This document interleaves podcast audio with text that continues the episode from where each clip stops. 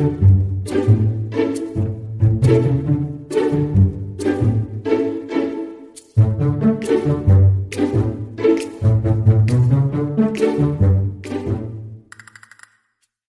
pagi teman-teman. Hari ini pada pertemuan keempat mata kuliah kewirausahaan kita akan membahas tentang uh, komunikasi, interpersonal skill dan juga etika bisnis.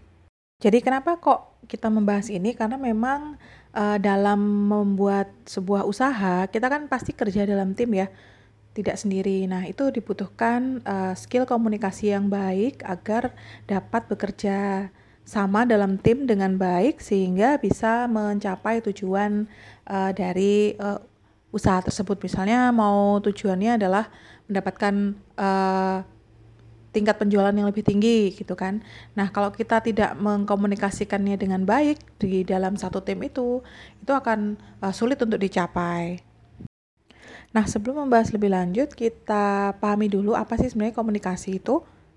Jadi yang dimaksud dengan komunikasi adalah proses penyampaian suatu pesan oleh seseorang kepada orang lain untuk memberitahukan atau untuk mengubah sikap, pendapat uh, maupun perilaku baik secara langsung maupun tidak langsung melalui media.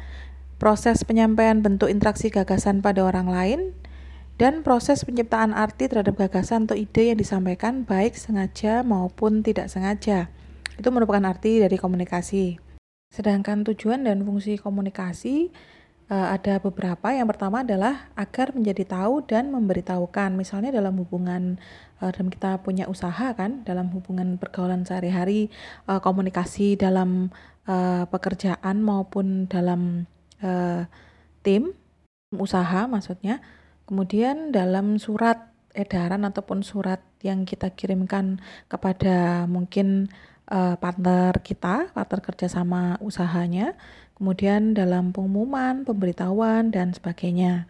Yang kedua, tujuan dan fungsi komunikasi adalah untuk menilai masukan atau input uh, atau hasil uh, atau suatu pola pemikiran, misalnya uh, untuk menilai uh, feedback dari konsumen, kemudian uh, untuk memberikan tanggapan atas pendapat, kemudian ada uh, evaluasi anggaran, misalnya penilaian rencana dan sebagainya.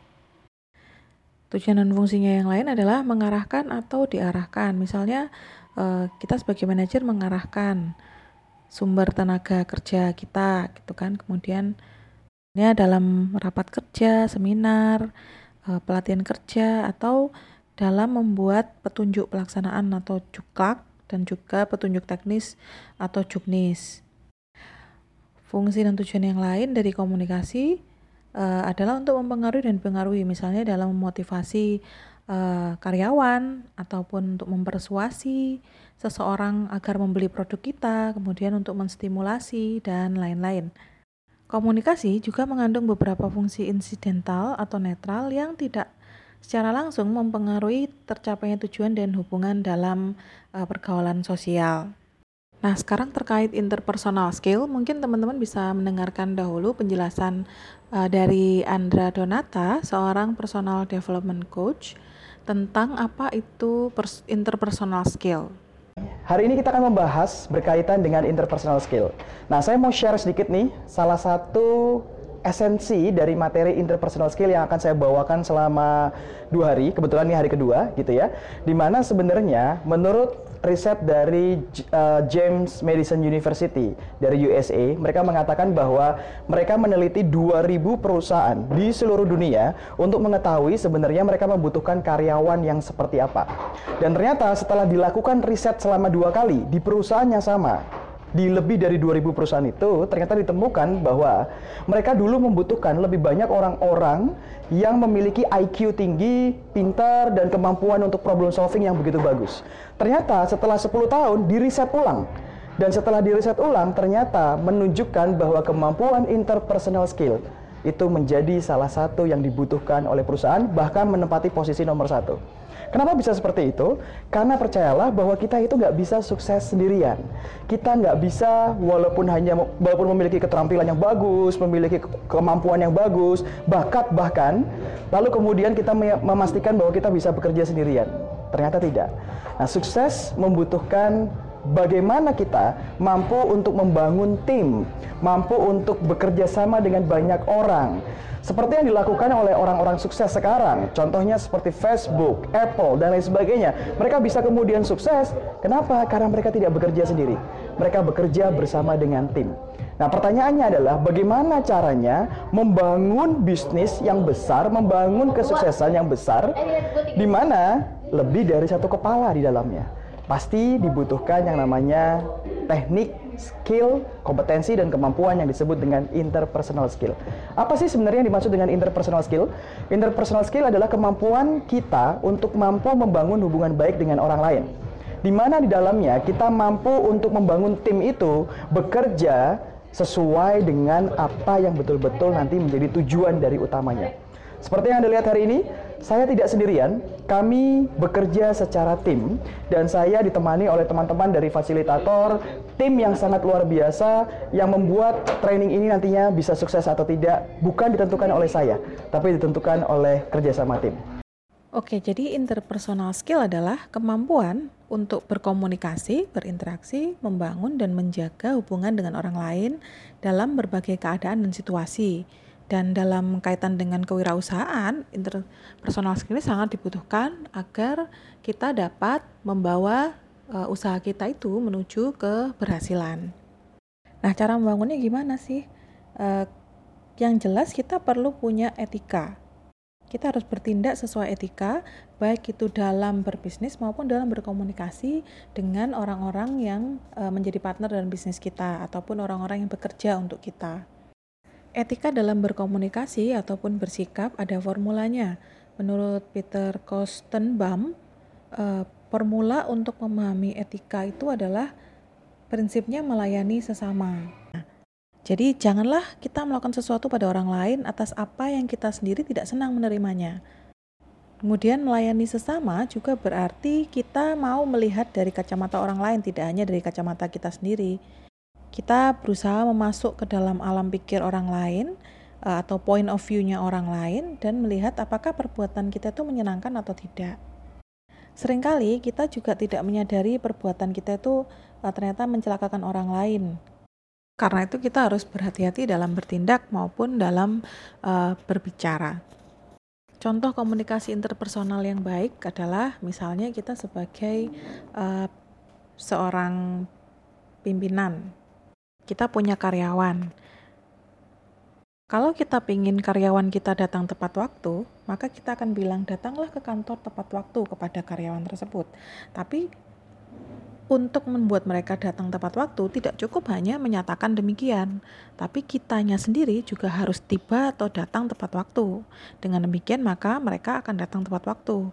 Kalau kita bilang datanglah tepat waktu gitu, tapi kita sendiri datang tiap hari terlambat, maka karyawan tentu ada juga yang akan mengikuti pola kita karena mereka mikirkan gini, bosnya aja datangnya telat kok, kenapa kita harus datang tepat waktu gitu.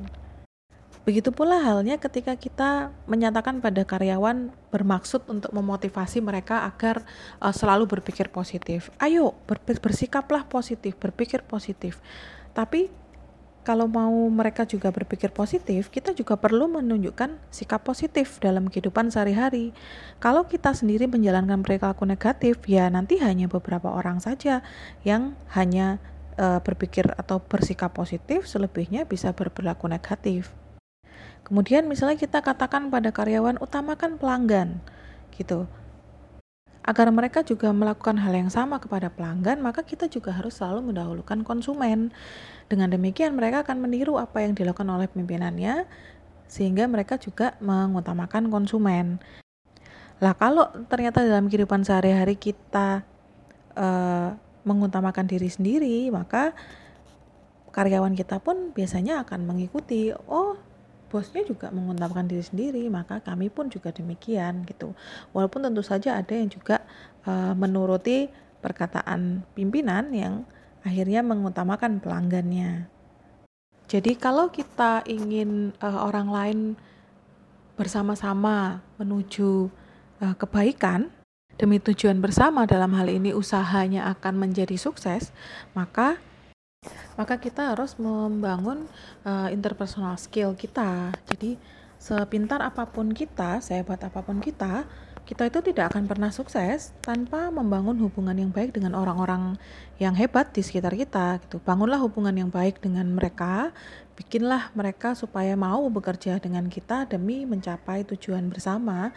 Dengan demikian kita nanti akan bisa mendapatkan kesuksesan.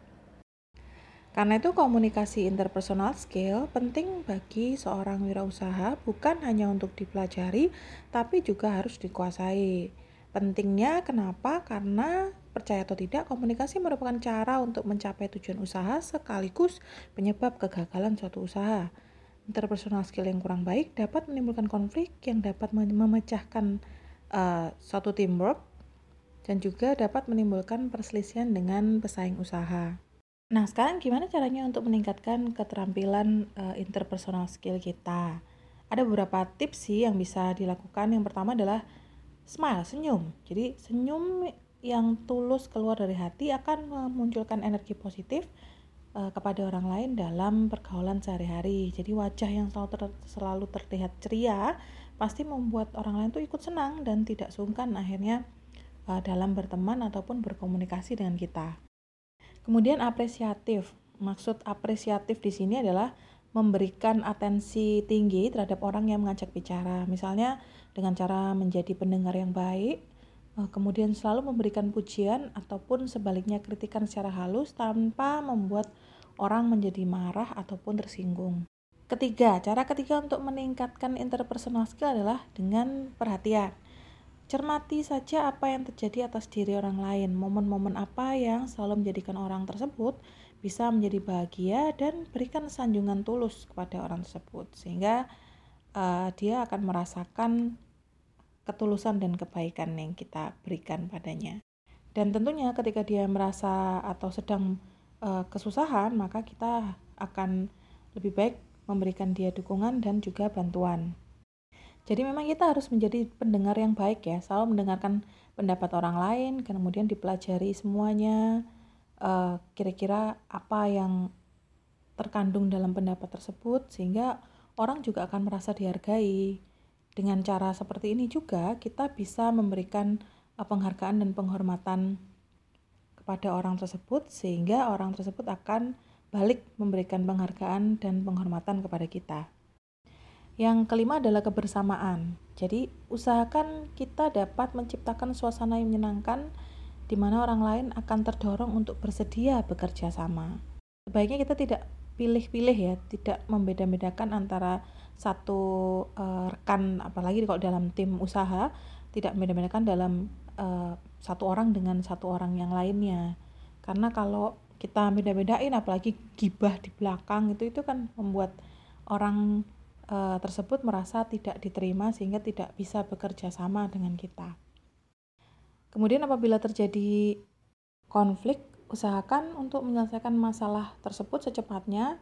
Uh, jaga agar konflik tersebut tidak membesar apalagi melahirkan permasalahan-permasalahan baru yang justru akan memperkeruh dan memperumit keadaan. Jadi apabila ada konflik di mana kita tidak terlibat di dalamnya, ya kita bisa membantu mereka untuk menyelesaikan uh, konflik tersebut secara adil, bijaksana melalui diskusi. Kunci ketujuh dari peningkatan interpersonal skill adalah komunikasi. Perhatikan apa saja yang kita ingin katakan dan bagaimana cara menyatakannya. Jadi komunikator yang baik harus bisa menghindari kesalahan persepsi terhadap orang-orang sekitar dengan perkataan yang jelas dan mudah dipahami. Kemudian memberi hiburan. Jadi jangan takut sebagai sosok yang dianggap lucu ya. Setiap orang selalu merasa senang apabila punya teman yang mampu memberikan hiburan. Jadi, kalimat-kalimat dan tindakan bernuansa humor merupakan media yang sangat efektif untuk memperoleh pergaulan. Namun ya, tentu saja ada batas-batasnya ya. Uh, jangan sampai kita menyinggung orang lain dengan cara uh, guyonan kita, dengan dalih kita guyon kok, tapi orang lain sudah terlanjur sakit hati itu juga tidak baik. Kesembilan adalah empati.